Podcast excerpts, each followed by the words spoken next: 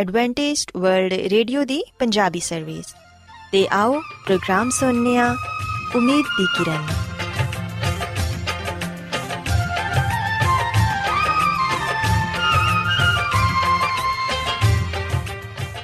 ਸਾਥਿਓ, ਮੈਂ ਤੁਹਾਡੀ ਮੇਜ਼ਬਾਨ ਫਰਾ ਸਲੀਮ, ਪ੍ਰੋਗਰਾਮ ਉਮੀਦ ਦੀ ਕਿਰਨ ਦੇ ਨਾਲ ਤੁਹਾਡੀ ਖidmat 'ਚ ਹਾਜ਼ਰ ਹਾਂ। ਮੇਰੇ ਵੱਲੋਂ ਪ੍ਰੋਗਰਾਮ ਸੁਣਨ ਵਾਲੇ ਸਾਰੇ ਸਾਥੀਆਂ ਨੂੰ ਮੇਰਾ ਪਿਆਰ ਭਰਾ ਸਲਾਮ, ਕਬੂਲ ਹੋਏ। ਸਾਥਿਓ ਉਮੀਦ ਕਰਨੀਆ ਕਿ ਤੁਸੀਂ ਸਾਰੇ ਖੁਦਾ ਤਾਲਾ ਦੇ ਫਜ਼ਲੋ ਕਰਮ ਨਾਲ ਖੈਰੀਅਤ ਨਾਲ ਹੋ ਤੇ ਸਾਡੀ ਇਹ ਦੁਆ ਹੈ ਕਿ ਤੁਸੀਂ ਸਦਾ ਖੁਸ਼ ਰਹੋ ਸਲਾਮਤ ਰਹੋ ਤੇ ਖੁਦਾ ਤਾਲਾ ਤੁਹਾਨੂੰ ਆਪਣੀਆਂ ਬਹੁਤ ਸਾਰੀਆਂ ਬਰਕਤਾਂ ਨਾਲ ਨਵਾਜ਼ੇ ਸਾਥਿਓ ਇਸ ਤੋਂ ਪਹਿਲਾਂ ਕਿ ਅੱਜ ਦੇ ਪ੍ਰੋਗਰਾਮ ਨੂੰ ਸ਼ੁਰੂ ਕੀਤਾ ਜਾਏ ਮੈਂ ਚਾਹਾਂਗੀ ਕਿ ਸਭ ਤੋਂ ਪਹਿਲੇ ਤੁਸੀਂ ਪ੍ਰੋਗਰਾਮ ਦੀ ਤਫਸੀਲ ਸੁਣ ਲਵੋ ਤੇ ਅੱਜ ਦੇ ਪ੍ਰੋਗਰਾਮ ਦੀ ਤਫਸੀਲ ਕੁਝ ਇਸ ਤਰ੍ਹਾਂ ਹੈ ਕਿ ਪ੍ਰੋਗਰਾਮ ਦਾ ਆਗਾਜ਼ ਇੱਕ ਗੀਤ ਨਾਲ ਹੋਏਗਾ ਤੇ ਗੀਤ ਦੇ ਬਾਅਦ ਸਿਹਤ ਦਾ ਪ੍ਰੋਗਰਾਮ ਤੰਦਰੁਸਤੀ, ਹਜ਼ਾਰ ਨਿਮਤ ਤੁਹਾਡੀ ਖidmat 'ਚ ਪੇਸ਼ ਕੀਤਾ ਜਾਏਗਾ ਤੇ ਸਿਹਤ ਦੇ ਹਵਾਲੇ ਤੋਂ ਤੁਹਾਨੂੰ ਮਫੀਦ مشਵਰੇ ਦਿੱਤੇ ਜਾਣਗੇ, ਜਿਨ੍ਹਾਂ ਤੇ ਅਮਲ ਕਰਕੇ ਤੁਸੀਂ ਨਾ ਸਿਰਫ ਆਪਣੀ ਬਲਕਿ ਆਪਣੇ ਖਾਨਦਾਨ ਦੀ ਸਿਹਤ ਦਾ ਵੀ ਖਿਆਲ ਰੱਖ ਸਕਦੇ ਹੋ। ਤੇ ਸਾਥਿਓ, ਪ੍ਰੋਗਰਾਮ ਦੇ ਆਖਿਰ 'ਚ ਖੁਦਾ ਦੇ ਖਾਦਮ ਅਜ਼ਮਤ ਇਮਨੁਅਲ ਖੁਦਾਵੰਦ ਦੇ ਅਲਾਹੀ ਪਾਕਲਾਮ ਚੋਂ ਪੈਗਾਮ ਪੇਸ਼ ਕਰਨਗੇ। ਉਮੀਦ ਕਰਨੀਆ ਕਿ ਅੱਜ ਦੇ ਪੈਗਾਮ ਦੇ ਜ਼ਰੀਏ ਯਕੀਨਨ ਤੁਸੀਂ ਖੁਦਾਵੰਦ ਕੋਲੋਂ ਬਰਕਤ ਪਾਓਗੇ। ਸੋ ਆਓ ਸਾਥਿਓ, ਪ੍ਰੋਗਰਾਮ ਦਾ ਆਗਾਜ਼ ਇਸ ਰੂਹਾਨੀ ਗੀਤ ਨਾਲ ਕਰਨੇ ਹਾਂ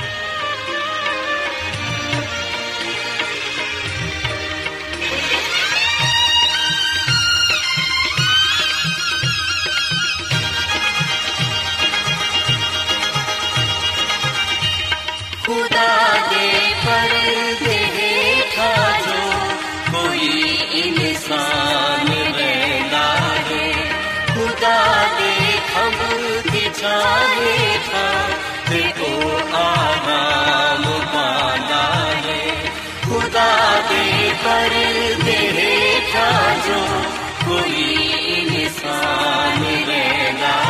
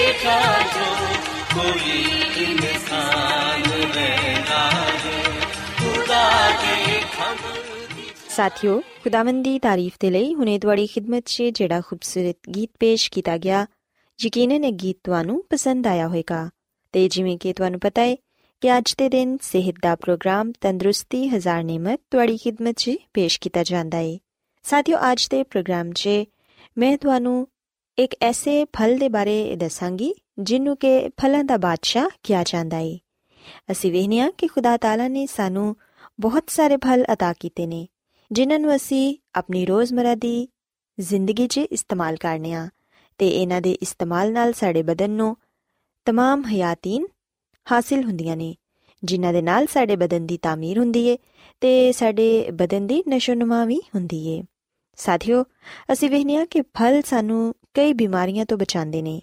ਤੇ ਇਹ ਖੁਦਾਵੰਦ ਖੁਦਾ ਦੀਆਂ ਅਜ਼ੀਮ ਨਿਮਤਾਂ 'ਚੋਂ ਇੱਕ ਨੇ, ਜਿਨ੍ਹਾਂ 'ਚ ਗਜ਼ਾ ਵੀ ਏ ਤੇ ਸ਼ਿਫਾ ਵੀ ਏ। ਸਾਥੀਓ, ਅੱਜ ਦੇ ਪ੍ਰੋਗਰਾਮ 'ਚ ਮੈਂ ਤੁਹਾਨੂੰ ਅੰਬ ਦੇ ਫਲ ਦੇ ਬਾਰੇ ਦੱਸਾਂਗੀ ਕਿ ਇਹਦੇ 'ਚ ਕਿਹੜੀਆਂ-ਕਿਹੜੀਆਂ ਗਜ਼ਾਈ ਤੇ ਅਦਵਿਆਤੀ ਖਸੂਸੀਅਤ ਪਾਈਆਂ ਜਾਂਦੀਆਂ ਨੇ। ਅਸੀਂ ਵੇਖਦੇ ਹਾਂ ਕਿ ਅੰਬ ਇੱਕ ਐਸਾ ਫਲ ਹੈ ਜਿਹਨੂੰ ਕਿ ਹਰ ਕੋਈ ਬਹੁਤ ਪਸੰਦ ਕਰਦਾ ਹੈ ਚਾਹੇ ਕੋਈ ਬੱਚਾ ਹੋਏ, ਨੌਜਵਾਨ ਹੋਏ ਜਾਂ ਫਿਰ ਬਜ਼ੁਰਗ ਹੋਏ, ਹਰ ਇੱਕ ਨੂੰ ਅੰਬ ਬਹੁਤ ਹੀ ਪਸੰਦ ਹੁੰਦੇ ਨੇ। ਤੇ ਕਈ ਲੋਕ ਤੇ ਗਰਮੀਆਂ ਦੇ ਮੌਸਮ 'ਚ ਇੰਨੇ ਜ਼ਿਆਦਾ ਅੰਬ ਖਾ ਲੈਂਦੇ ਨੇ ਕਿ ਉਹਨਾਂ ਨੂੰ ਮੁxtਲਿਫ ਬਿਮਾਰੀਆਂ ਦਾ ਵੀ ਸਾਹਮਣਾ ਕਰਨਾ ਪੈਂਦਾ ਹੈ ਸਾਥੀਓ, ਯਾਦ ਰੱਖੋ ਕਿ ਕਿਸੇ ਵੀ ਚੀਜ਼ ਦਾ ਮੁਨਾਸਿਬ ਇਸਤੇਮਾਲ ਸਾਡੀ ਸਿਹਤ ਦੇ ਲਈ ਬਿਹਤਰ ਹੁੰਦਾ ਹੈ ਲੇਕਿਨ ਅਗਰ ਅਸੀਂ ਕਿਸੇ ਚੀਜ਼ ਦਾ ਇਸਤੇਮਾਲ ਜ਼ਿਆਦਾ ਕਰਨੇ ਆ ਤੇ ਫਿਰ ਉਹ ਸਾਡੀ ਸਿਹਤ ਦੇ ਲਈ ਨੁਕਸਾਨਦੇਹ ਸਾਬਿਤ ਹੋ ਸਕਦਾ ਹੈ ਸਾਥੀਓ, ਕਿਹਾ ਜਾਂਦਾ ਹੈ ਕਿ ਅੰਬ ਮਿੱਠੇ ਫਲਾਂ 'ਚੋਂ ਸਭ ਤੋਂ ਜ਼ਿਆਦਾ ਅਹਿਮ ਫਲ ਕਰਾਰ ਦਿੱਤਾ ਗਿਆ ਹੈ ਤੇ ਇਹਨੂੰ ਫਲਾਂ ਦਾ ਬਾਦਸ਼ਾਹ ਕਿਹਾ ਜਾਂਦਾ ਹੈ ਇਹ ਇੱਕ ਕੀਮਤੀ ਗਿਜ਼ਾ ਤੇ ਘਰੇਲੂ ਇਲਾਜ ਦੀ ਚੀਜ਼ ਹੈ ਅੰਬ ਇੱਕ ਗੂਦੇ ਵਾਲਾ ਸਮਰ ਹੈ ਜਿਹੜਾ ਮੁxtਲਿਫ ਸ਼ਕਲਾਂ, ਰੰਗਾਂ ਤੇ ਜਿਸਾਮਤ 'ਚ ਪਾਇਆ ਜਾਂਦਾ ਹੈ ਇਹਦਾ ਰੰਗ ਗਹਿਰਾ ਸਬਜ਼, ਜ਼ਰਦ ਤੇ ਸੁਰਖ ਹੁੰਦਾ ਹੈ ਫਲ 'ਚ ਸਖਤ ਕਿਸਮ ਦੀ ਗੁਠਲੀ ਹੁੰਦੀ ਹੈ ਜਿਹੜੀ ਕਿ ਮੁxtਲਿਫ ਕਿਸਮਾਂ ਦੀ ਹੁੰਦੀ ਹੈ ਤੇ ਮੁxtਲਿਫ ਜਿਸਾਮਤ ਦੀ ਹੁੰਦੀ ਹੈ ਸਾਥੀਓ, ਆਮ ਦਾ ਫਲ ਇੱਕ ਸਰਸਬਜ਼ ਘਨੇ ਤੇ ਉੱਚੇ ਤੇ ਸਦਾ ਬਹਾਰ ਦਰਖਤ ਤੇ ਲੱਗਦਾ ਹੈ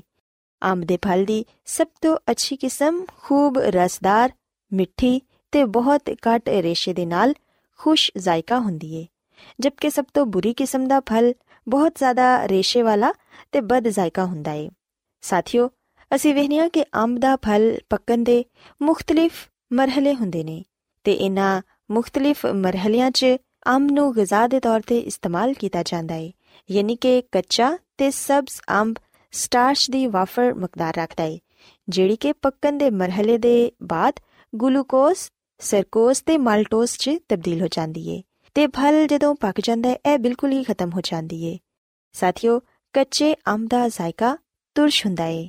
ਕੱਚਾ ਅੰਬ ਵਿਟਾਮਿਨ ਸੀ ਦਾ ਭਰਪੂਰ ਜ਼ਰੀਆ ਹੁੰਦਾ ਏ। ਇਹਦੇ 'ਚ ਅੱਧੇ ਪੱਕੇ ਹੋਏ ਤੇ ਪੂਰੇ ਪੱਕੇ ਹੋਏ ਅੰਬ ਦੀ ਨਿਸਬਤ ਵਿਟਾਮਿਨ ਸੀ ਦੀ ਮਕਦਾਰ ਜ਼ਿਆਦਾ ਹੁੰਦੀ ਏ। ਇਹ ਵਿਟਾਮਿਨ B1 ਤੇ B2 ਤੇ ਨਾਇਆਸੀਨ ਵੀ ਮੁਹੱਈਆ ਕਰਦਾ ਹੈ ਇਹਨਾਂ ਵਿਟਾਮਿਨਸ ਦੀ ਮਕਦਾਰ ਮੁxtਲਿਫ ਕਿਸਮਾਂ 'ਚ, ਮੁxtਲਿਫ ਤੇ ਪੱਕਣ ਦੇ ਮਰਹਲੇ 'ਚ ਮਾਹੌਲ ਦੇ ਮੁਤਾਬਿਕ ਹੁੰਦੀ ਹੈ ਸਾਥੀਓ, ਅਸੀਂ ਵੇਖਿਆ ਕਿ ਪੱਕਿਆ ਹੋਇਆ ਆਂਬ ਮੁਕੰਮਲ ਗਿਜ਼ਾ ਤੇ ਸਿਹਤ ਬਖਸ਼ ਫਾਲੇ। ਇਹਦਾ ਸਭ ਤੋਂ ਵੱਡਾ ਗਿਜ਼ਾਈ ਜਜ਼ੂ ਚੀਨੀ ਹੈ ਤੇ ਇਸ ਫਲ 'ਚ ਬਹੁਤ ਸਾਰੀਆਂ ਸ਼ਿਫਾ ਬਖਸ਼ ਤੇ ਤਿੱਬੀ ਖਸੂਸੀਅਤ ਪਾਈਆਂ ਜਾਂਦੀਆਂ ਨੇ। ਅੰਬ ਦਾ ਇਸਤੇਮਾਲ ਕਰਨ ਦੇ ਨਾਲ ਇਨਸਾਨ ਦਾ ਵਜ਼ਨ ਵਧਦਾ ਹੈ ਜਿਹੜੇ ਲੋਕ ਕਮਜ਼ੋਰ ਹੁੰਦੇ ਨੇ ਜਾਂ ਜਿਨ੍ਹਾਂ ਦਾ ਵਜ਼ਨ ਆਪਣੀ ਉਮਰ ਦੇ ਲਿਹਾਜ਼ ਨਾਲ ਘੱਟ ਹੁੰਦਾ ਹੈ ਉਹਨਾਂ ਨੂੰ ਚਾਹੀਦਾ ਹੈ ਕਿ ਉਹ ਅੰਬ ਦਾ ਇਸਤੇਮਾਲ ਜ਼ਰੂਰ ਕਰਨ। ਸਾਥੀਓ ਅੰਬ ਦਾ ਫਲ ਜਿਗਰ ਦੀਆਂ ਖਰਾਬੀਆਂ, ਵਜ਼ਨ ਦੀ ਕਮੀ ਤੇ ਦੂਸਰੀਆਂ ਜਿਸਮਾਨੀ ਬਿਮਾਰੀਆਂ ਨੂੰ ਵੀ ਦੂਰ ਕਰਦਾ ਹੈ ਅਸੀਂ ਵੇਖਨੇ ਆ ਕਿ ਕਈ ਲੋਕਾਂ ਨੂੰ ਗਰਮੀ 'ਚ ਲੂ ਲੱਗ ਜਾਂਦੀ ਏ। ਤੇ ਸਾਥੀਓ ਅੰਬ ਦੇ ਇਸਤੇਮਾਲ ਦੇ ਨਾਲ ਤੁਸੀਂ ਇਸ ਮਰਜ਼ ਤੋਂ ਬਚ ਸਕਦੇ ਹੋ।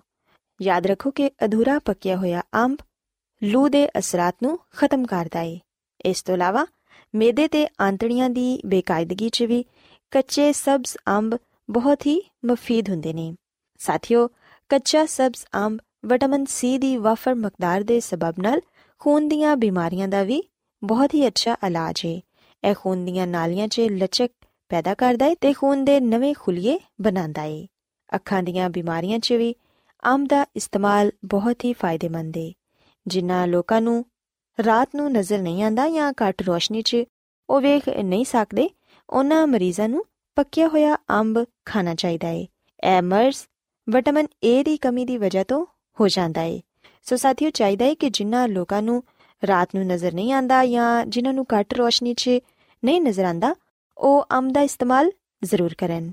ਇਹ ਮਰਜ਼ ਗਰੀਬ ਵਾਲਿਦੈਨ ਦੇ ਬੱਚਿਆਂ 'ਚ ਗਿਜ਼ਾਇਤ ਦੀ ਕਮੀ ਦੀ ਵਜ੍ਹਾ ਨਾਲ ਪਾਇਆ ਜਾਂਦਾ ਹੈ ਤੇ ਅੰਬ ਦੇ ਮੌਸਮ 'ਚ ਇਹਦਾ ਖੂਬ ਇਸਤੇਮਾਲ ਕਰਨ ਦੇ ਨਾਲ ਤੁਸੀਂ ਇਸ ਬਿਮਾਰੀ ਤੋਂ ਛੁਟਕਾਰਾ ਪਾ ਸਕਦੇ ਹੋ।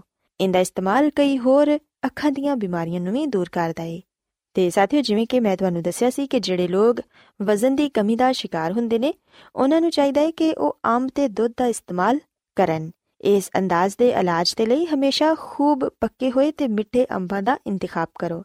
ਤੇ ਉਹਨਾਂ ਨੂੰ ਦੁੱਧ ਦੇ ਨਾਲ ਦਿਨ 'ਚ ਤਿੰਨ ਵਾਰ, ਯਾਨੀ ਕਿ ਸਵੇਰ ਦੁਪਹਿਰ ਤੇ ਸ਼ਾਮ ਇਸਤੇਮਾਲ ਕਰੋ। ਪਹਿਲੇ ਅੰਬ ਖਾਓ ਤੇ ਉਹਦੇ ਬਾਅਦ ਦੁੱਧ ਪੀ ਲਵੋ, ਜਾਂ ਫਿਰ ਤੁਸੀਂ ਮਿਲਕ ਸ਼ੇਕ ਬਣਾ ਕੇ ਵੀ ਪੀ ਸਕਦੇ ਹੋ।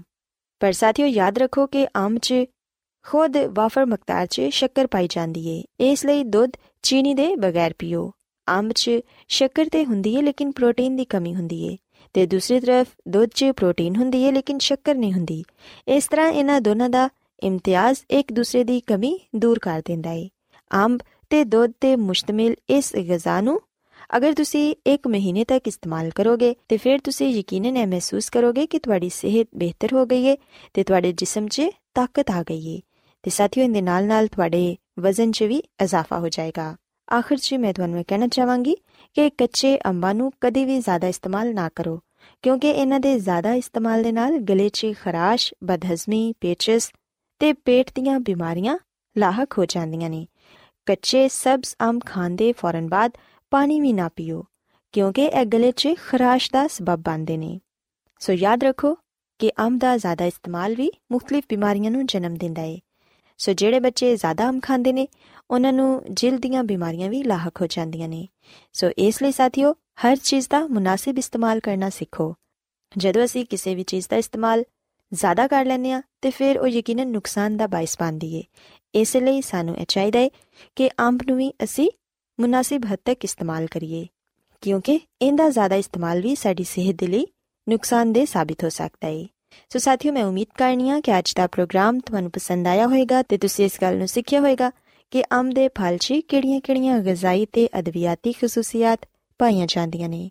ਸੋ ਮੇਰੀ ਇਹ ਦੁਆ ਹੈ ਕਿ ਖੁਦਾਵੰਦ ਖੁਦਾ ਤੁਹਾਡੇ ਨਾਲ ਹੋਣ ਤੇ ਤੁਹਾਨੂੰ ਸਾਰਿਆਂ ਨੂੰ ਸਿਹਤ ਤੇ ਤੰਦਰੁਸਤੀ عطا ਫਰਮਾਨ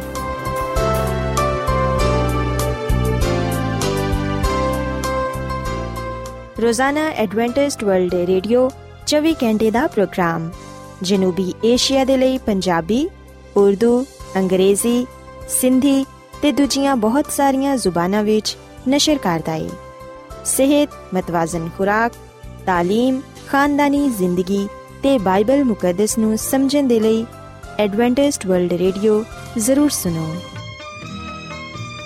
سامعین بائبل مقدس کی تعلیمات کو مزید سیکھنے کے لیے یا اگر آپ کا کوئی سوال ہو تو آپ ہم سے واٹس ایپ کے ذریعے اس نمبر پر رابطہ کر سکتے ہیں ہمارا واٹس ایپ نمبر ہے صفر صفر نو دو تین ایک صفر ایک سات چھ سات نو چھ دو۔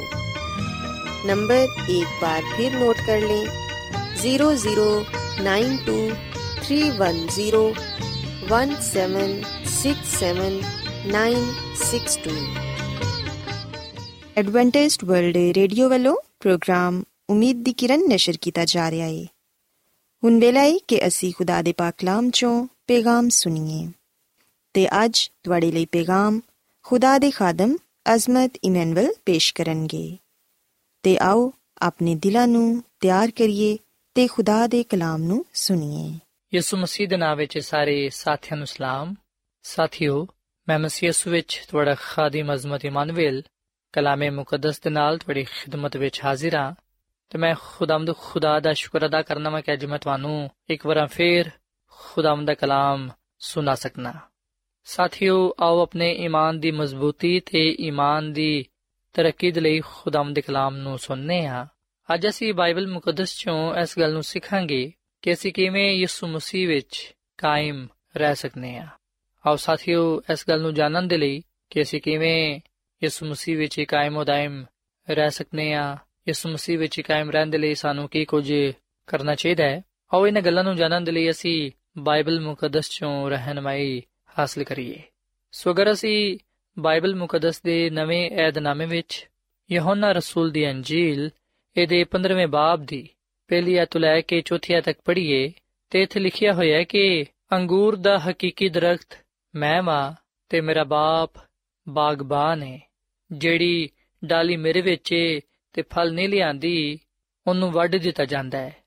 ਤੇ ਜਿਹੜੀ ਫਲ ਲਿਆਂਦੀ ਏ, ਉਹਨੂੰ ਛਾਂਟਿਆ ਜਾਂਦਾ ਹੈ ਤਾਂ ਕਿ ਜ਼ਿਆਦਾ ਫਲ ਲਿਆਏ ਹੁਣ ਤੁਸੀਂ ਉਸ ਕਲਾਮ ਦੀ ਵਜ੍ਹਾ ਤੋਂ ਜਿਹੜਾ ਮੈਂ ਤੁਹਾਡੇ ਨਾਲ ਕੀਤਾ ਹੈ ਪਾਕ ਹੋ। ਤੁਸੀਂ ਮੇਰੇ ਵਿੱਚ ਕਾਇਮ ਰਹੋ ਤੇ ਮੈਂ ਤੁਹਾਡੇ ਵਿੱਚ। ਜਿਸ ਤਰ੍ਹਾਂ ਡਾਲੀ ਅਗਰ ਅੰਗੂਰ ਦੇ ਦਰਖਤ ਵਿੱਚ ਕਾਇਮ ਨਾ ਰਵੇ ਤੇ ਆਪਣੇ ਆਪ ਤੋਂ ਫਲ ਨਹੀਂ ਲਿਆ ਸਕਦੀ, ਉਸੇ ਤਰ੍ਹਾਂ ਤੁਸੀਂ ਵੀ ਅਗਰ ਮੇਰੇ ਵਿੱਚ ਕਾਇਮ ਨਾ ਰਹੋ ਤੇ ਫਲ ਨਹੀਂ ਲਿਆ ਸਕਦੇ। ਸਾਥੀਓ, ਅਸੀਂ ਬਾਈਬਲ ਮੁਕੱਦਸ ਦੇ ਇਸ ਹਵਾਲੇ ਵਿੱਚ ਯਿਸੂ ਮਸੀਹ ਦੇ ਇੱਕ ਤਮਸੀਲੀ ਕਲਾਮ ਨੂੰ ਪਾਣੇ ਆ ਜਿਹੜਾ ਕਿ ਉਹਨਾਂ ਨੇ ਆਪਣੇ ਸ਼ਾਗਿਰਦਾਂ ਦੇ ਨਾਲ ਕੀਤਾ। ਤੇ ਅੱਜ ਆ ਕਲਾਮ ਸਾਡੇ ਲਈ ਵੀ ਹੈ ਯਿਸੂ ਮਸੀਹ ਸਾਨੂੰ ਇੱਕ ਤਮਸੀਲ ਦੇ ਜ਼ਰੀਏ ਆ ਗੱਲ ਸਮਝਾਉਂਦੇ ਨੇ ਕਿ ਅਸੀਂ ਕਿਸ ਤਰ੍ਹਾਂ ਉਹਦੇ ਵਿੱਚ ਕਾਇਮ ਉਦਾਇਮ ਰਹਿ ਸਕਨੇ ਆ। ਸਾਥੀਓ, ਯਿਸੂ ਮਸੀਹ ਇਥੇ ਤਸ਼ਬੀਹਨ, ਅਲਾਮਤਨ ਆ ਗੱਲ ਕਹਿੰਦਾ ਹੈ ਕਿ ਅੰਗੂਰ ਦਾ ਹਕੀਕੀ ਦਰਖਤ ਮੈਂ ਵਾਂ ਤੇ ਤੁਸੀਂ ਡਾਲੀਆਂ ਹੋ। ਸੋ ਯਿਸੂ ਮਸੀਹ ਨੇ ਆਪਣੇ ਆਪ ਨੂੰ ਅੰਗੂਰ ਦਾ ਹਕੀਕੀ ਦਰਖਤ ਆਖਿਆ ਹੈ ਤੇ ਆਪਣੇ ਲੋਕਾਂ ਨੂੰ, ਆਪਣੇ ਸ਼ਾਗਿਰਦਾਂ ਨੂੰ ਉਹਨੇ ਡਾਲੀਆਂ ਕਿਹਾ ਵੇ ਤੇ ਉਹ ਆਪਣੇ ਸ਼ਾਗਿਰਦਾਂ ਤੋਂ ਅਤਵਕਾ ਰੱਖਦਾ ਹੈ ਕਿ ਜਿਸ ਤਰ੍ਹਾਂ ਅੰਗੂਰ ਦੇ ਦਰਖਤ ਦੇ ਨਾਲ ਉਹਦੀਆਂ ਡਾਲੀਆਂ ਜੁੜੀਆਂ ਹੁੰਦੀਆਂ ਨੇ, ਜਿਹਦੀ ਵਜ੍ਹਾ ਤੋਂ ਉਹ ਫਲ ਲਿਆਉਂਦੇ ਨੇ, ਉਸੇ ਤਰ੍ਹਾਂ ਅਗਰ ਉਹਦੇ ਲੋਕ ਉਹਦੇ ਨਾਲ ਜੁੜੇ ਰਹਿਣਗੇ, ਤੇ ਫਿਰ ਯਕੀਨਨ ਉਹ ਵੀ ਫਲਦਾਰ ਸਾਬਿਤ ਹੋਣਗੇ। ਸਾਥੀਓ, ਅਗਰ ਅਸੀਂ ਯਿਸੂ ਮਸੀਹ ਵਿੱਚ ਕਾਇਮ ਰਹਿਣਾ ਚਾਹੁੰਦੇ ਹਾਂ, ਤੇ ਫਿਰ ਅਸੀਂ ਉਹਦੇ ਨਾਲ ਜੁੜੇ ਰਹੀਏ। ਯਾਨੀ ਕਿ ਆਪਣਾ ਈਮਾਨ ਤੇ ਭਰੋਸਾ ਉਹਦੇ ਤੇ ਰੱਖੀਏ। ਯਿਸੂ ਮਸੀਹ ਤੇ ਪੂਰਾ ਇਨਸਾਰ ਕਰੀਏ, ਪੂਰਾ ਤਵਕਲ ਕਰੀਏ ਤੇ ਇਸ ਗੱਲ ਨੂੰ ਜਾਣੀਏ ਕਿ ਉਹਦੇ ਬਗੈਰ ਅਸੀਂ ਕੁਝ ਵੀ ਨਹੀਂ ਆ। ਉਹਦੇ ਤੋਂ ਦੂਰ ਜਾ ਕੇ ਅਸੀਂ ਕੁਝ ਵੀ ਨਹੀਂ ਕਰ ਸਕਦੇ। ਸੋ ਸਾਥੀਓ, ਯਿਸੂ ਮਸੀਹ ਅੰਗੂਰ ਦੇ ਦਰਖਤ ਦੀ ਤੇ ਉਹਦੀ ਡਾਲੀਆਂ ਦੀ ਤਮਸੀਲ ਦੇ ਨਾਲ ਸਾਨੂੰ ਇਹ ਗੱਲ ਸਿਖਾਉਂਦੇ ਨੇ ਕਿ ਜਿਸ ਤਰ੍ਹਾਂ ਅੰਗੂਰ ਦੇ ਦਰਖਤ ਦੇ ਨਾਲ ਜੁੜੀਆਂ ਹੋਈਆਂ ਡਾਲੀਆਂ ਫਲਦਾਰ ਸਾਬਿਤ ਹੁੰਦੀਆਂ ਨੇ। ਅਗਰ ਡਾਲੀਆਂ ਨੂੰ ਦਰਖਤ ਨਾਲੋਂ ਕੱਟ ਦਿੱਤਾ ਜਾਏ, ਤੇ ਫਿਰ ਉਹ ਡਾਲੀਆਂ ਸੁੱਕ ਜਾਣਗੀਆਂ ਔਰ ਫਿਰ ਫਲ ਨਹੀਂ ਲਿਆ ਸਕਣਗੀਆਂ। ਉਸੇ ਤਰ੍ਹਾਂ ਜਿਹੜੇ ਲੋਕ ਮਸੀਹ ਦੇ ਨਾਲ ਵਿਵਸਥਾ ਰਹਿੰਦੇ ਨੇ, ਯਾਨੀ ਕਿ ਜੁੜੇ ਰਹਿੰਦੇ ਨੇ, ਜਿਹੜੇ ਉਹਦੇ ਵਿੱਚ ਕਾਇਮ ਉਦਾਇਮ ਰਹਿੰਦੇ ਨੇ, ਉਹ ਵੀ ਯਿਸੂ ਮਸੀਹ ਦੀ ਬਦੌਲਤ ਫਲਦਾਰ ਸਾਬਿਤ ਹੁੰਦੇ ਨੇ। ਸੋ ਅਗਰ ਅਸੀਂ ਚਾਹਨੇ ਆ ਕਿ ਅਸੀਂ ਯਿਸੂ ਮਸੀਹ ਦੇ ਨਾਲ ਜੁੜੇ ਰਹੀਏ, ਤੇ ਫਿਰ ਅਸੀਂ ਆਪਣੀ ਜ਼ਿੰਦਗੀ ਨੂੰ ਮਸੀਹ ਦੇ ਕਲਾਮ ਦੇ ਮੁਤਾਬਿਕ ਗੁਜ਼ਾਰੀਏ। ਸਵੇਰ ਸ਼ਾਮ ਦੁਪਹਿਰ ਅਸੀਂ ਦੁਆ ਕਰੀਏ, ਅਸੀਂ ਮੁਸਲਸਲ ਆਪਣਾ ਰਾਬਤਾ ਖੁਦਾ ਦੇ ਨਾਲ ਰੱਖੀਏ, ਉਹਦੀ ਰਹਿਨਮਾਈ ਵਿੱਚ ਜ਼ਿੰਦਗੀ ਗੁਜ਼ਾਰੀਏ, ਉਹਦੀ ਮਰਜ਼ੀ ਦੇ ਤਾਬੇ ਰਹੀਏ, ਦੁਆ ਕਰੀਏ, ਉਹਦੀ ਮੁਹੱਬਤ ਨੂੰ ਆਪਣੇ ਦਿਲਾਂ ਵਿੱਚ ਰੱਖੀਏ, ਮੁਕੰਮਲ ਈਮਾਨ ਤੇ ਭਰੋਸਾ ਖੁਦਾ ਤੇ ਰੱਖੀਏ, ਤਾਂ ਕਿ ਅਸੀਂ ਉਹਦੇ ਤੋਂ ਜੁਦਾ ਨਾ ਹੋ ਸਕੀਏ। ਸਾਥੀਓ, ਯਿਸੂ ਮਸੀਹ ਫਰਮਾਉਂਦੇ ਨੇ, ਯਹੋਨਾ ਦੀ ਅੰਜੀਲ ਦੇ 15ਵੇਂ ਬਾਬ ਦੀ 10ਵੀਂ ਆਇਤ ਵਿੱਚ ਕਿ ਅਗਰ ਤੁਸੀਂ ਮੇਰੇ ਹੁਕਮਾਂ ਤੇ ਅਮਲ ਕਰੋਗੇ ਤੇ ਮੇਰੀ ਮੁਹੱਬਤ ਵਿੱਚ ਕਾਇਮ ਰਹੋਗੇ। ਜਿਵੇਂ ਮੈਂ ਆਪਣੇ ਬਾਪ ਦੇ ਹੁਕਮ ਤੇ ਅਮਲ ਕੀਤਾ ਹੈ, ਤੇ ਉਹਦੀ ਮੁਹੱਬਤ ਵਿੱਚ ਕਾਇਮ ਆ ਸੋ ਸਾਥੀਓ, ਅਸੀਂ ਯਿਸੂ ਮਸੀਹ ਵਿੱਚ ਉਸ ਵੇਲੇ ਤੱਕ ਹੀ ਕਾਇਮ ਰਹਿ ਸਕਨੇ ਆ ਜਦੋਂ ਤੱਕ ਅਸੀਂ ਉਹਦੇ ਹੁਕਮਾਂ ਤੇ ਅਮਲ ਕਰਦੇ ਰਵਾਂਗੇ। ਉਹਦੇ ਨਾਲ ਮੁਹੱਬਤ ਰੱਖਾਂਗੇ। ਉਹਦੇ ਕਲਾਮ ਨੂੰ ਆਪਣੀ ਜ਼ਿੰਦਗੀਆਂ ਦਾ ਹਿੱਸਾ ਬਣਾਵਾਂਗੇ। ਪਰ ਅਗਰ ਅਸੀਂ ਉਹਦੇ ਹੁਕਮਾਂ ਤੇ ਅਮਲ ਕਰਨਾ ਛੱਡ ਦੇਵਾਂਗੇ, ਅਗਰ ਅਸੀਂ ਉਹਦੇ ਕਲਾਮ ਨੂੰ ਆਪਣੇ ਦਿਲਾਂ ਵਿੱਚ ਨਾ ਰੱਖਾਂਗੇ, ਅਗਰ ਅਸੀਂ ਉਹਦੀ ਮਰਜ਼ੀ ਦੇ ਤਾਬੇ ਨਾ ਹੋਵਾਂਗੇ ਅਗਰ ਅਸੀਂ ਉਹਦੇ ਨਾਲ ਮੁਹੱਬਤ ਨਹੀਂ ਰੱਖਾਂਗੇ, ਤੇ ਫਿਰ ਅਸੀਂ ਉਹਦੇ ਤੋਂ ਜੁਦਾ ਹੋ ਜਾਾਂਗੇ। ਤੇ ਯਿਸੂ ਮਸੀਹ ਨੇ ਫਰਮਾਇਆ ਕਿ ਅਗਰ ਕੋਈ ਮੇਰੇ ਵਿੱਚ ਕਾਇਮ ਨਾ ਰਹੇਗਾ, ਤੇ ਉਹ ਡਾਲੀ ਦੇ ਵਾਂਗੂ ਸੁੱਟਿਆ ਜਾਏਗਾ ਤੇ ਸੁੱਕ ਜਾਏਗਾ। ਤੇ ਲੋਕ ਉਹਨੂੰ ਜਮ੍ਹਾਂ ਕਰਕੇ ਅੱਗ ਵਿੱਚ ਸੁੱਟ ਦੇਣਗੇ ਤੇ ਉਹ ਜਲ ਜਾਣਗੇ ਸੋ ਸਾਥੀਓ ਆ ਗੱਲ ਸੱਚ ਹੈ ਕਿ ਅਗਰ ਅਸੀਂ ਯਿਸੂ ਮਸੀਹ ਵਿੱਚ ਕਾਇਮ ਨਾ ਰਵਾਂਗੇ, ਤੇ ਫਿਰ ਅਸੀਂ ਅਬਦੀ ਜ਼ਿੰਦਗੀ ਤੋਂ ਮਹਿਰੂਮ ਹੋ ਜਾਵਾਂਗੇ। ਅਸੀਂ ਫਿਰ ਖੁਦਾ ਦੀ ਹਜ਼ੂਰੀ ਤੋਂ ਖਾਰਿਜ ਹੋ ਜਾਵਾਂਗੇ। ਸਾਥੀਓ, ਯਿਸੂ ਮਸੀਹ ਮੈਨੂੰ ਤੇ ਤੁਹਾਨੂੰ ਅਜਾ ਫਰਮਾਉਂਦੇ ਨੇ ਕਿ ਅਗਰ ਤੁਸੀਂ ਮੇਰੇ ਹੁਕਮਾਂ ਤੇ ਅਮਲ ਕਰੋਗੇ, ਅਗਰ ਤੁਸੀਂ ਮੇਰੇ ਨਾਲ ਮੁਹੱਬਤ ਰੱਖੋਗੇ ਤੇ ਫਿਰ ਤੁਸੀਂ ਮੇਰੇ ਵਿੱਚ ਕਾਇਮ ਰਹੋਗੇ। ਸੋ ਅਸੀਂ ਇਸ ਮਸੀਹ ਤੇ ਇਮਾਨ ਲਿਆਈਏ ਉਹਨੂੰ ਆਪਣਾ ਸ਼ਖਸੀ ਨਜਾਤ ਦੇ ਹਿੰਦਾ تسلیم ਕਰੀਏ ਤੇ ਉਹਦੇ ਕਲਾਮ ਤੇ ਉਹਦੇ ਹੁਕਮਾਂ ਤੇ ਅਮਲ ਕਰੀਏ ਤਾਂ ਕਿ ਅਸੀਂ ਉਹਦੇ ਵਿੱਚ ਕਾਇਮ ਦائم ਰਹੀਏ। ਸਾਥੀਓ, ਅੱਜ ਅਸੀਂ ਇਸ ਗੱਲ ਨੂੰ ਵੀ ਜਾਣੀਏ, ਇਸ ਗੱਲ ਨੂੰ ਵੀ ਸੋਚੀਏ ਕਿ ਉਹ ਕਿਹੜੀਆਂ ਗੱਲਾਂ ਨੇ, ਉਹ ਕਿਹੜੀਆਂ ਰੁਕਾਵਟਾਂ ਨੇ, ਜਿਹੜੀਆਂ ਕਿ ਸਾਨੂੰ ਇਸ ਮਸੀਹ ਵਿੱਚ ਕਾਇਮ ਰਹਿਣ ਤੋਂ ਰੋਕਦੀਆਂ ਨੇ। ਤੇ ਅਸੀਂ ਕਿਵੇਂ ਉਹਨਾਂ ਸ਼ਾਵਾਂ ਤੇ ਗਲਬਾ ਪਾ ਸਕਨੇ ਆ? ਜਿਹੜੀਆਂ ਕਿ ਸਾਨੂੰ ਮਸੀਹ ਤੋਂ ਦੂਰ ਲੈ ਜਾਂਦੀਆਂ ਨੇ। ਸਾਥੀਓ, ਅਗਰ ਅਸੀਂ ਸਾਰੀਆਂ ਰੁਕਾਵਟਾਂ ਨੂੰ ਦੂਰ ਕਰਨਾ ਚਾਹਨੇ ਆ ਅਗਰ ਅਸੀਂ ਆਜ਼ਮਾਇਸ਼ਾਂ ਤੇ ਮੁਸੀਬਤਾਂ ਤੇ ਉਹਨਾਂ ਸ਼ਾਮਾਂ ਦੇ ਗਲਬਾ ਪਾਣਾ ਚਾਹਨੇ ਆ ਜਿਹੜੇ ਕਿ ਸਾਨੂੰ ਮਸੀਹ ਤੋਂ ਦੂਰ ਲੈ ਜਾਂਦੀਆਂ ਨੇ, ਤੇ ਫਿਰ ਅਸੀਂ ਮਸੀਹ ਦੀ ਮੁਹੱਬਤ ਤੇ ਈਮਾਨ ਰੱਖੀਏ ਤੇ ਖੁਦਾ ਦੇ ਕਲਾਮ ਦੇ ਮੁਤਾਬਿਕ ਈਮਾਨ ਦੇ ਬਾਨੀ ਤੇ ਕਾਮਲ ਕਰਨ ਵਾਲੇ ਯਿਸੂ ਮਸੀਹ ਨੂੰ ਤਾਕਦੇ ਰਹੀਏ। ਸਾਥੀਓ, ਜਦੋਂ ਅਸੀਂ ਰੋਜ਼ਾਨਾ ਦੁਆ ਕਰਾਂਗੇ ਰੋਜ਼ਾਨਾ ਬਾਈਬਲ ਮੁਕੱਦਸ ਦਾ ਮਤਾਲਾ ਕਰਾਂਗੇ ਉਸ ਵੇਲੇ ਅਸੀਂ ਯਿਸੂ ਮਸੀਹ ਵਿੱਚ ਕਾਇਮ ਦائم ਰਹਿੰਦੇ ਹੋਇਆਂ ਰੂਹਾਨੀ ਤੌਰ ਨਾਲ ਤਰੱਕੀ ਤੇ ਮਜ਼ਬੂਤੀ ਪਾ ਸਕਾਂਗੇ। ਅਸੀਂ ਵੇਖਣਾ ਕਿ ਯਿਸੂ ਮਸੀਹ ਨੇ ਇਸ ਦੁਨੀਆਂ ਵਿੱਚ ਰਹਿੰਦੇ ਹੋਇਆਂ ਆਪਣੇ ਆਪ ਨੂੰ ਆਪਣੇ ਆਸਮਾਨੀ ਬਾਪ ਵਿੱਚ ਕਾਇਮ ਰੱਖਿਆ। ਯਿਸੂ ਮਸੀਹ ਨੇ ਆਪਣੀ ਜ਼ਿੰਦਗੀ ਨੂੰ ਦੁਆਇਆ ਜ਼ਿੰਦਗੀ ਬਣਾਈ, ਉਹ ਮੁਸਲਸਲ ਖੁਦਾ ਬਾਪ ਦੇ ਨਾਲ ਰਾਬਤੇ ਵਿੱਚ ਰਿਹਾ। ਸਾਥੀਓ, ਯਿਸੂ ਮਸੀਹ ਨੇ ਜ਼ਿੰਦਗੀ ਦੇ ਮੁਸ਼ਕਿਲ ਹਾਲਾਤ ਵਿੱਚ ਦੁਆ ਨੂੰ ਨਾ ਛੱਡਿਆ। ਜਦੋਂ ਨੇ ਬਪਤਿਸਮਾ ਲਿਆ, ਉਸ ਵੇਲੇ ਉਹਨੇ ਦੁਆ ਕੀਤੀ ਤੇ ਆਮ ਤੌਰ ਨਾਲ ਸਵੇਰ ਸਵੇਰੇ ਉਹ ਤਨਹਾਈ ਵਿੱਚ ਅਲੱਗ ਜਗ੍ਹਾ ਤੇ ਦੁਆ ਕਰਦਾ, ਫਿਰ ਸ਼ਾਮ ਦੇ ਬਾਅਦ ਉਹ ਦੁਆ ਕਰਦਾ ਔਰ ਫਿਰ ਅਸੀਂ ਬਾਈਬਲ ਮੁਕੱਦਸ ਵਿੱਚ ਇਸ ਗੱਲ ਨੂੰ ਵੀ ਪੜਨ ਵਾਲ ਬਾਨੇ ਆ ਕਿ ਕਈ ਦਫਾ ਉਹ ਸਾਰੀ ਸਾਰੀ ਰਾਤ ਦੁਆ ਵਿੱਚ ਗੁਜ਼ਾਰ ਦਿੰਦਾ। ਔਰ ਫਿਰ ਸਾਥੀਓ, ਜਦੋਂ ਯਿਸੂ ਮਸੀਹ ਨੇ ਲਾਜ਼ਰ ਨੂੰ ਜ਼ਿੰਦਾ ਕਰਨਾ ਸੀ, ਉਸ ਵੇਲੇ ਵੀ ਉਹਨੇ ਦੁਆ ਕੀਤੀ। ਸਲੀਬ ਤੇ ਵੀ ਉਹਨੇ ਆਪਣੇ ਆਸਮਾਨੀ ਬਾਪ ਦੇ ਅੱਗੇ ਦੁਆ ਕੀਤੀ। ਸੋ ਯਿਸੂ ਮਸੀਹ ਦਾ ਦੁਆ ਕਰਨਾ اس گل نو ظاہر کردا ہے کہ او مکمل انصار مکمل توکل اپنے آسمانی باپ تے کردا سی سو اسی بھی اپنی زندگی نو دعائے زندگی بنائیے خدا دے کلام دا مطالعہ کریے تے دے مطابق اپنی زندگی نو گزاریے تاکہ اسی مسیح وچ قائم دائم رہ سکیے تے ساتھیو خدا دی خادمہ مسز ایلن جی وائٹ اپنی کتاب مسیحی اسباق دے صفحہ نمبر 159 تے 160 وچ اگا لکھ دیے کہ ਆ ਸਿਰਫ ਮਸੀਹੀ ਜ਼ਿੰਦਗੀ ਦਾ ਆਗਾਜ਼ ਹੀ ਨਹੀਂ ਹੈ ਕਿ ਇਹਦੇ ਵਿੱਚ ਆ ਤਬਦੀਲੀ ਵਾਕਿਆ ਹੋਏ। ਆਸਮਾਨ ਦੇ ਵੱਲ ਵਾਧੇ ਹੋਏ ਹਰ ਕਦਮ ਨੂੰ ਉਸ ਤੋਂ ਤਾਜ਼ਾ ਕਰਨਾ ਚਾਹੀਦਾ ਹੈ। ਸਿਰਫ ਮੁਸਲਸਲ ਖੁਦੀ ਤੋਂ ਇਨਕਾਰ ਤੇ ਮਸੀਹ ਤੇ ਇਨਸਾਰ ਨਾਲ ਹੀ ਅਸੀਂ ਬਾ ਚੱਲ ਸਕਨੇ ਆ ਔਰ ਫਿਰ ਖੁਦਾ ਦੀ ਖਾਦਮਾ ਮਿਸਿਸ ਐਲਨ ਜੀ ਵਾਈਟ ਆਪਣੀ ਕਿਤਾਬ ਜ਼ਮਾਨੋਂ ਕੀ ਉਮੰਗ ਦੇ ਸਫਾ ਨੰਬਰ 173 ਵਿੱਚ ਆਗ ਲਿਖਦੀ ਹੈ ਕਿ ਜਦੋਂ ਖੁਦਾ ਦਾ ਰੂਹ ਦਿਲਾਂ ਤੇ ਕਬਜ਼ਾ ਕਰ ਲੈਂਦਾ ਹੈ ਤੇ ਆ ਜ਼ਿੰਦਗੀ ਨੂੰ ਤਬਦੀਲ ਕਰ ਦਿੰਦਾ ਹੈ। ਗੁਨਾਹ ਬਰੇ ਖਿਆਲਾਤ ਦੂਰ ਹੋ ਜਾਂਦੇ ਨੇ, ਬੁਰੇ ਅਮਾਲ ਤਰਕ ਕਰ ਦਿੱਤੇ ਜਾਂਦੇ ਨੇ, ਗੁੱਸਾ, ਦੁਸ਼ਮਣੀ ਤੇ ਇਖਤਲਾਫ ਦੀ ਜਗ੍ਹਾ ਮੁਹੱਬਤ, ਇਨਸਾਨੀਅਤ ਤੇ ਇਤਮਾਨਾਨ ਲੈ ਲੈਂਦੀ ਏ। ਪਰੇਸ਼ਾਨੀ ਦੀ ਜਗ੍ਹਾ ਖੁਸ਼ੀ ਆ ਜਾਂਦੀ ਏ ਤੇ ਚਿਹਰਾ ਆਸਮਾਨੀ ਰੋਸ਼ਨੀ ਦਾ ਇਜ਼ਹਾਰ ਕਰਦਾ ਹੈ। ਜਦੋਂ ਇੱਕ ਰੂਹ ਈਮਾਨ ਦੇ ਨਾਲ ਆਪਣੇ ਆਪ ਨੂੰ ਖੁਦਾ ਦੇ ਤਾਬੇ ਕਰ ਦਿੰਦੀ ਏ, ਉਸ ਵੇਲੇ ਉਹ ਉਹਦੇ ਤੋਂ ਬਰਕਤ ਪਾਉਂਦੀ ਏ। ਫਿਰ ਉਹ ਕੂਵਤ ਜਿਹਨੂੰ ਕੋਈ ਇਨਸਾਨੀ ਅੱਖ ਵੇਖ ਨਹੀਂ ਸਕਦੀ ਨਏ ਮਖਲੂਕ ਨੂੰ ਖੁਦਾ ਦੀ ਸੂਰਤ ਤੇ ਪੈਦਾ ਕਰ ਦਿੰਦੀ ਏ। ਸੋ ਸਾਥੀਓ ਆ ਗੱਲ ਸੱਚ ਏ ਕਿ ਜਦੋਂ ਅਸੀਂ ਯਿਸੂ ਮਸੀਹ ਤੇ ਈਮਾਨ ਤੇ ਭਰੋਸਾ ਰੱਖਨੇ ਆ ਆਪਣੀ ਜ਼ਿੰਦਗੀ ਨੂੰ ਦੁਆਇਆ ਜ਼ਿੰਦਗੀ ਬਣਾਉਨੇ ਆ ਬਾਈਬਲ ਮੁਕੱਦਸ ਦਾ ਮਤਾਲਾ ਕਰਨੇ ਆ ਜਦੋਂ ਅਸੀਂ ਉਹਦੀ ਰਹਿਨਮਾਈ ਵਿੱਚ ਜ਼ਿੰਦਗੀ گزارਨੇ ਆ ਉਸ ਵੇਲੇ ਨਾ ਸਿਰਫ ਅਸੀਂ ਮਸੀਹ ਵਿੱਚ ਕਾਇਮ ਰਹਨੇ ਆ ਬਲਕਿ ਉਸ ਵੇਲੇ ਸਾਡੀ ਜ਼ਿੰਦਗੀ ਵਿੱਚ ਮੁਹੱਬਤ, ਇਨਸਾਨੀਅਤ ਤੇ ਇਤਮਾਨਾਨ ਆ ਜਾਂਦਾ ਹੈ ਪਰੇਸ਼ਾਨੀ ਦੀ ਜਗ੍ਹਾ ਖੁਸ਼ੀ ਆ ਜਾਂਦੀ ਏ ਤੇ ਚਿਹਰਾ ਆਸਮਾਨੀ ਰੋਸ਼ਨੀ ਨੂੰ ਜ਼ਾਹਿਰ ਕਰਦੀ ਏ ਸੋ ਸਾਥੀਓ ਅਸੀਂ ਮਸੀਹ ਦੇ ਤਾਬੇ ਰਹਿੰਦੇ ਹੋਇਆਂ ਹੀ ਬਹੁਤ ਸਾਰੇ ਬਰਕਤਾਂ ਨੂੰ ਪਾ ਸਕਨੇ ਆ ਮਸੀਹ ਵਿੱਚ ਹੀ ਸਾਡੀ ਸਲਾਮਤੀ ਏ ਮਸੀਹ ਵਿੱਚ ਹੀ ਸਾਡੀ ਨਿਜਾਤ ਏ ਤੇ ਅਬਦੀ ਜ਼ਿੰਦਗੀ ਏ ਸੋ ਇਸ ਲਈ ਸਾਥੀਓ ਅੱਜ ਮੈਂ ਤੁਹਾਡੇ ਅੱਗੇ ਆ ਅਪੀਲ ਕਰਨਾ ਕਿ ਤੁਸੀਂ ਯਿਸੂ ਮਸੀਹ ਤੇ ਈਮਾਨ ਲਿਆਓ ਉਹਨੂੰ ਆਪਣਾ ਸ਼ਖਸੀ ਨਿਜਾਤ ਦੀ ਹਿੰਦਾ تسلیم ਕਰੋ ਦੁਆ ਵਿੱਚ ਮੁਸਲਸਲ ਉਹਦੇ ਨਾਲ ਆਪਣਾ ਤਾਲੁਕ ਜੁੜੇ ਰੱਖੋ, ਬਾਈਬਲ ਮੁਕੱਦਸ ਦਾ ਮਤਾਲਾ ਕਰੋ, ਪਾਕ ਰੂਹ ਦੀ ਰਹਿਨਮਾਈ ਵਿੱਚ ਚੱਲੋ, ਤਾਂ ਕਿ ਤੁਸੀਂ ਮਸੀਹ ਵਿੱਚ ਕਾਇਮ ਦائم ਰਹਿ ਸਕੋ ਤੇ ਉਸ ਜਲਾਲ ਨੂੰ ਪਾ ਸਕੋ, ਉਸ ਕੁਦਰਤ ਨੂੰ ਆਪਣੀ ਜ਼ਿੰਦਗੀਆਂ ਵਿੱਚ ਮਹਿਸੂਸ ਕਰ ਸਕੋ, ਜਿਹੜੀ ਆਸਮਾਨ ਦੇ ਖੁਦਾ ਵੱਲੋਂ ਹਾਸਲ ਹੁੰਦੀ ਹੈ ਸੋ ਸਾਥੀਓ, ਇਸ ਵੇਲੇ ਮੈਂ ਤੁਹਾਡੇ ਨਾਲ ਮਿਲ ਕੇ ਦੁਆ ਕਰਨਾ ਚਾਹਨਾ, ਆਓ ਅਸੀਂ ਅੱਜ ਖੁਦਾ ਦੇ ਗਿਆ ਦੁਆ ਕਰੀਏ ਕਿ ਉਹ ਸਾਨੂੰ ਹਿੰਮਤ, ਤਾਕਤ ਦੇਵੇ ਤਾਂ ਕਿ ਅਸੀਂ ਉਹਦੇ ਕਲਾਮ ਤੇ ਅਮਲ ਕਰਦੇ ਹੋਈਆਂ ਉਹਦੀ ਰਹਿਨਮਾਈ ਵਿੱਚ ਚੱਲਦੇ ਹੋਈਆਂ ਮਸੀਹ ਵਿੱਚ ਕਾਇਮ ਰਹਿ ਸਕੀਏ, ਤਾਂ ਕਿ ਸਾਡੀ ਜ਼ਿੰਦਗੀਆਂ ਤੋਂ ਯਿਸੂ ਮਸੀਹ ਹੀ ਜਾਣਿਆ ਜਾਏ ਤੇ ਪਹਿਚਾਨਿਆ ਜਾਏ। ਸੋ ਆਓ ਸਾਥੀਓ, ਅਸੀਂ ਦੁਆ ਕਰੀਏ। ਐ ਜ਼ਮੀਨ ਤੇ ਆਸਮਾਨ ਦੇ ਖਾਲਕ ਤੇ ਮਾਲਿਕ ਜ਼ਿੰਦਾ ਖੁਦਾਵੰਦ, ਅਸੀਂ ਤੇਰੇ ਹਜ਼ੂਰਾਨੇ ਆ, ਤੇਰੇ ਨਾਮ ਨੂੰ ਇੱਜ਼ਤ ਜਲਾਲ ਦੇਨੇ ਆ, ਕਿਉਂਕਿ ਤੂੰ ਹੀ ਤਾਰੀਫ ਤੇ ਤਮਜੀਦ ਦਿਲਾਏਗੀ اے ਖੁਦਾਵੰਦ, ਅਸਾਂ ਇਸ ਗੱਲ ਨੂੰ ਜਾਣੀਏ ਕਿ ਅਸੀਂ ਤੇਰੇ ਤੋਂ ਜੁਦਾ ਹੋ ਕੇ ਕੁਝ ਨਹੀਂ ਪਾ ਸਕਦੇ, ਕੁਝ ਨਹੀਂ ਕਰ ਸਕਦੇ। ਇਸ ਲਈ ਅਸੀਂ ਤੇਰੇ ਤੇ ਈਮਾਨ ਲਿਆਨੇ ਆ ਤੇ ਤੈਨੂੰ ਆਪਣਾ ਨਜਾਤ ਦੇਹਿੰਦਾ تسلیم ਕਰਨੇ ਆ। ਐ ਯਿਸੂ, ਤੂੰ ਸਾਡੇ ਦਿਲਾਂ ਵਿੱਚ ਆ। ਤੇ ਸਾਨੂੰ ਕਬੂਲ ਫਰਮਾ। ਸਾਨੂੰ ਇਸ ਦੁਨੀਆਂ ਵਿੱਚ ਦੁਆਇਆ ਜ਼ਿੰਦਗੀ گزارਣ ਦੀ ਤੌਫੀਕ ਦੇ। ਰੋਜ਼ਾਨਾ ਬਾਈਬਲ ਮੁਕੱਦਸ ਦਾ ਮਤਾਲਾ ਕਰਨ ਦੀ ਤੌਫੀਕ ਤਾ ਫਰਮਾ।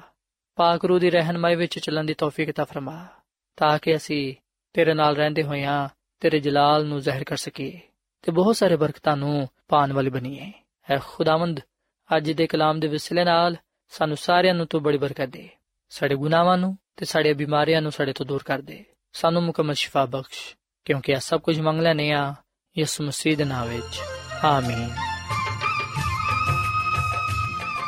ਸਾਥਿਓ, ਐਡਵੈਂਟਿਸਟ ਵਰਲਡ ਰੇਡੀਓ ਵੱਲੋਂ ਪ੍ਰੋਗਰਾਮ ਉਮੀਦ ਦੀ ਕਿਰਨ ਨਸ਼ਰ ਕੀਤਾ ਜਾ ਰਿਹਾ ਸੀ। ਉਮੀਦ ਕਰਨੇ ਆ ਕਿ ਅੱਜ ਦਾ ਪ੍ਰੋਗਰਾਮ ਯਕੀਨਨ ਤੁਹਾਨੂੰ ਪਸੰਦ ਆਇਆ ਹੋਵੇਗਾ।